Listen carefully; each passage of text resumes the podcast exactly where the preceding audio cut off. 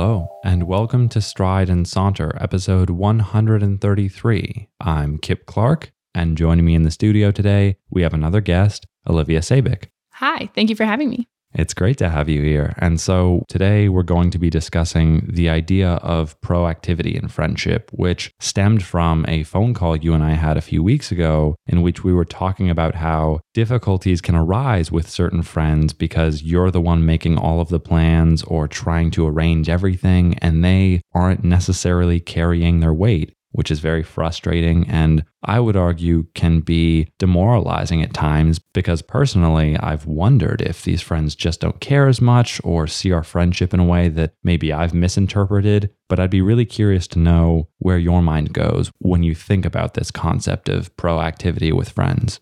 This really wasn't a topic I thought about much until I left college. And at that point, friendship becomes less convenient. You don't all live in the same location. In fact, perhaps you live in different states. And so really the idea of proactivity in friendship comes out of having to reach across physical boundaries or maybe even emotional, generational boundaries to find that common ground again when your common ground is no longer being in the same location. And the phone is pretty terrible often. I know I'm not very good in general at talking on the phone, especially with people I don't feel very comfortable with necessarily. And there are some others who just find it very difficult to connect without being face-to-face. So I've recently been in touch face-to-face with some people from my class in college who I hadn't seen in a couple of years. And being able to reconnect with them face-to-face was much different than the contact we've had over the phone. And a lot of our conversations begin with this sort of apologetic dance in that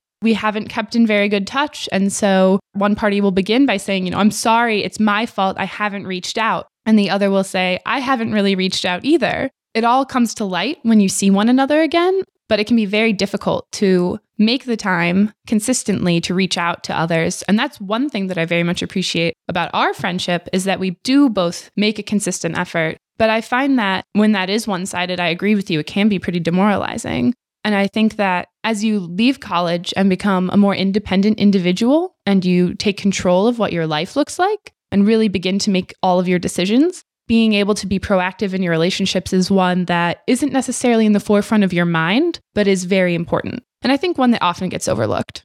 All of which I think is very important to consider. And something you mentioned that strikes me as very interesting is the idea that it is difficult to stay in touch because of perhaps a lack of resources and an abundance of obstacles. If maybe I don't have enough time or the right mentality to reach out to someone in a digital sense or to span any kind of distance, I might find it too hard and therefore I won't reach out. Do you think that one's circumstances and resources determine proactivity, or do you think that it's on some level a more personal choice or personality characteristic that dictates whether or not someone will, in the case of a friendship, be more proactive?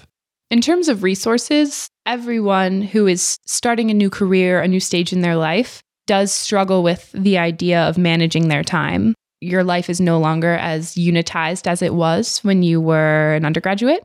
You no longer have semesters. Your day is no longer broken up into specific courses. There just seems to be more of a melding of one thing into the next, as opposed to, these are my blocks of time. The other thing is, the little things that you have to do for yourself as an individual who does not live at a university, like cook your meals and clean your dishes, are things that end up eating up a lot of time that most people don't really think about. And so I think everyone has this similar barrier of, I'm busy. And it really is a personality characteristic to decide that there are specific people who are meaningful enough to you that you're going to make the time to call them.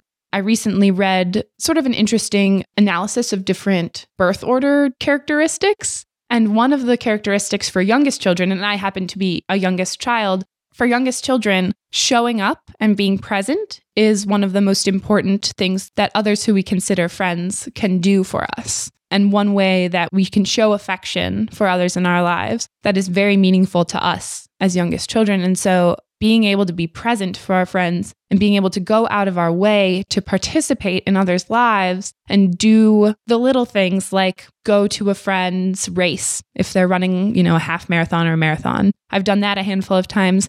And you think of it as a very small action, but it is extremely meaningful. I find that it's very easy to make the excuse of busyness, but that's very universal. And I think it really comes down to a personal choice, whether or not you're going to overcome that barrier and push through it and say, these people are too meaningful for me not to talk to or not to reach out to.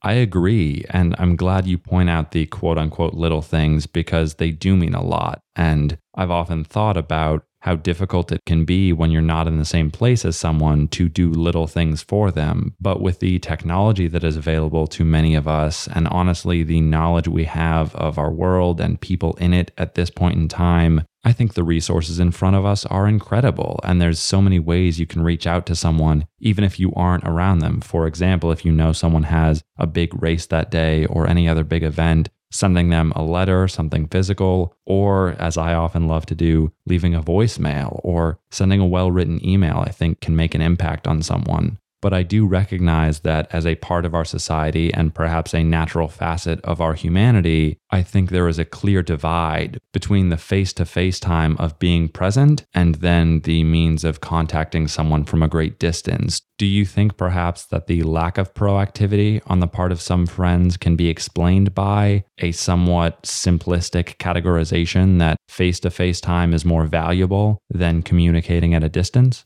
Which I ask because I think there's a curious relationship in which we have more tools than ever to be proactive, and yet there is still a trend, or I still notice various people who choose not to be, and I'm curious to know what you think about that.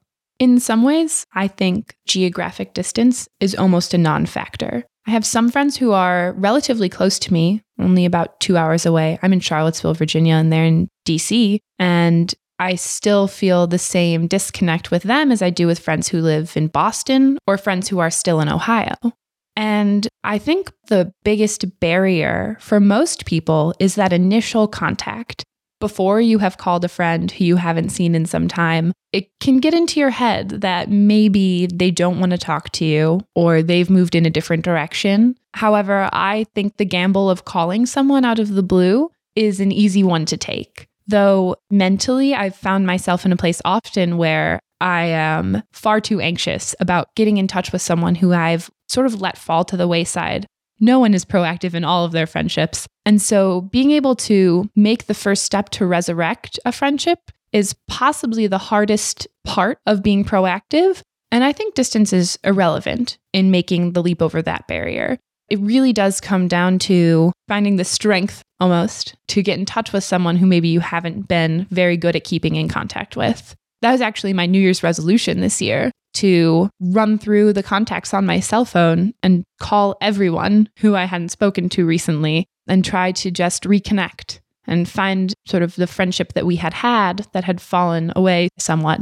That's one easy way to be proactive, is to just decide that you're going to make that first call. And that can be a huge step forward in a lot of relationships. But finding the time to do so and then finding the will to do so are, I think, the two biggest barriers to being proactive. And I'm glad that you bring up calling someone out of the blue, because I've often thought about being proactive in more lapsed friendships where I haven't spoken with someone in a while, because we do all tend to lose touch as a product of being alive. But when I've tried to reach out to those people, I've often preferred asynchronous means of communication, sending a text that can be responded to days later or within an hour, leaving a voicemail, hopefully, if the person doesn't pick up, which allows them to hear my voice and my tone and respond if they'd like to, or sending an email or a similarly typed message that a person can choose how and when to respond to. Regarding proactivity, especially in the context of reconnected friendships, do you think that there is a relationship between proactivity in friendships and the modes of communication, whether they are simultaneous or alternating means of sending messages back and forth? Absolutely. I think that ringtone as it comes through as you call someone who you haven't spoken to in a while can really trigger the stress of not knowing how this conversation will go. And so I too have used text messages, although I find them to be less effective means of really rekindling something that is lost, because it's very easy to touch on a topic or shared experience in a text message and then lose track again. Whereas in a phone conversation, you're more likely to bring up other aspects of your life and sort of have a more nuanced conversation. And I think starting with a text message can often lead to a string of text messages that sort of peter off and don't really come to anything. And so that was part of the reason why I tried to use a phone call to be able to access those relationships again. I think one of the problems with using asynchronous modes of communication is that those can also feed into your anxiety about why someone hasn't responded, why they haven't reached out to you. And part of that can lead to that demoralization we were talking about earlier, where often it is simply a product of people being very busy. And so I think the phone call is a more deliberate reach into their day, as opposed to just a text message, which can blip and then slide by. I really like your word choice in deliberate there, because I think whether you're being proactive in a continuous friendship or trying to rekindle or reconnect with an old friend, being as clear and direct as you can sends a very strong message that I'm not doing this out of some strange sense of guilt or a vague idea that you might be someone worth speaking to. I legitimately want to talk to you and be connected with you again. And I do think that being deliberate very much communicates that. And we've been discussing some of the difficulties in being proactive, but to take an optimistic approach, how might you advise some people struggling with proactivity, as I do from time to time as well, in being more proactive with their friends? Honestly, the cold calling is the easiest way to make your way back into someone's life. And as I've been talking to people about looking for jobs and networking, which is kind of a terrible word that I hate, really what it boils down to is being interested in what someone else is experiencing. And everyone who talks about networking and tries to sort of sell you on the idea of networking will tell you it's really easy because people love to talk about themselves. And so simply asking someone a question about their day can really change the tone and tenor of the conversation and bring more nuance to the conversation that you have verbally as opposed to in a text message. And I would even say, if you have an aversion to speaking on the phone, emails are another great way to sort of dive deeper than you would with a text message while still reaching out to another person in a very deliberate way. An email is almost antiquated. It feels now like what writing a full letter felt like 10 years ago. I do know a handful of people who are writing as pen pals with one another, writing snail mail, longhand. And I think that has another particular appeal that, if you have the time, of course, would be ideal. But email even is a wonderful avenue into reaching out to someone again. I agree. I've had some wonderful back and forths that are ongoing with friends of mine via email that I really enjoy. And as another question to you that I've been thinking about, and I don't know what my answer would be, do you think it would be appropriate to sit down with a friend that you've had for a while who is not being as proactive as you would like and expressing to them what their proactivity would mean to you? Or do you think that violates certain social mores that we hold? When I found myself in a situation where my friends aren't being as proactive as I would like them to be, for the most part, I've internalized it and taken on a mental state that is pretty negative, one where I think they don't really want to spend time with me. But that is rarely the case, especially with someone who you've been friends with for some time. And so reaching out and saying, I want to know more about your life, is sort of almost a social cue to them to say, I'm interested in what you are experiencing. And very often they will reciprocate. Now, as you've said, there are those friends that you have who are less interested in hearing about your life, but I like to take those friends as sort of a way to hear more opinions and not necessarily share my own, a way to practice being a listener, which is an extremely positive way to regard those people and can be very difficult. As I said, we all like to talk about ourselves. And so not having the reciprocation can be difficult. And sometimes those are the people who you will contact less and less, because a one-way street is not a friendship. Friendships are much easier and much more enjoyable and much more productive, which is a strange word to use in the context of a friendship, but productive for both parties when it is a two-way street and there is a give and take. I think that has become a tenet of friendship that I value more as I've moved away from living on a campus to living sort of more in isolation. The people who I invest the most in are those who have invested time in me. And so it can be one way to decide who your true friends are. Those who are interested in you are people who you will also reciprocate interest in. And while it can be difficult to transition from actively pursuing a friendship with someone to letting it fall to the wayside, it can be more productive for you as an individual. And so learning to focus on those people who bring a positive energy to your life is pretty important.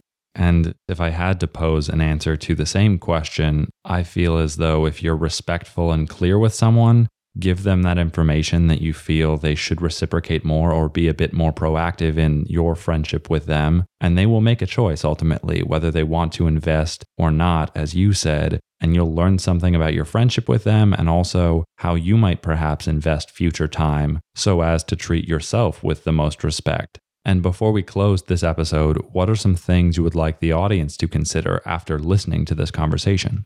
I guess some questions that I've been considering recently that I think have been pretty useful are what I value from my friendships. I talked about having a productive friendship, and that really looks different, I think, for everyone. And so understanding what you hope to get out of a friendship is very important, because it's hard to enter a relationship like a friendship and expect a give and take and not really know what you want the outcome to look like. Developing an understanding of your own expectations for your friendships is important.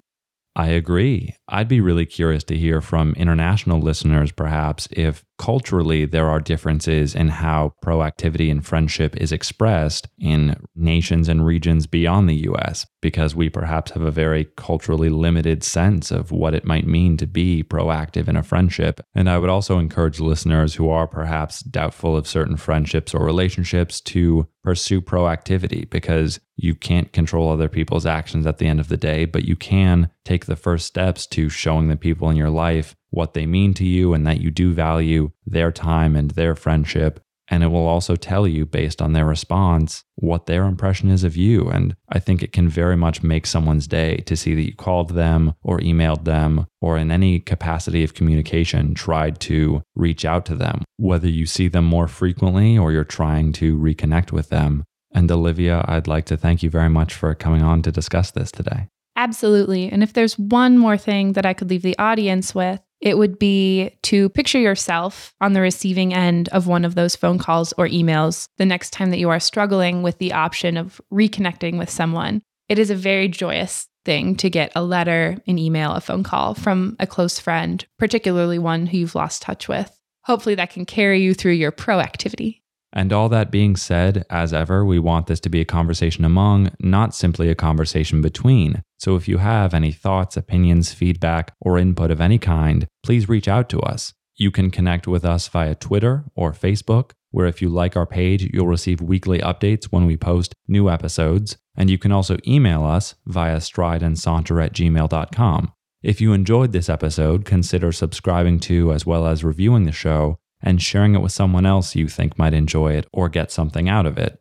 And as always, we thank you very much for listening, and from thought to word and voice to ear, this is Kip Clark, signing off.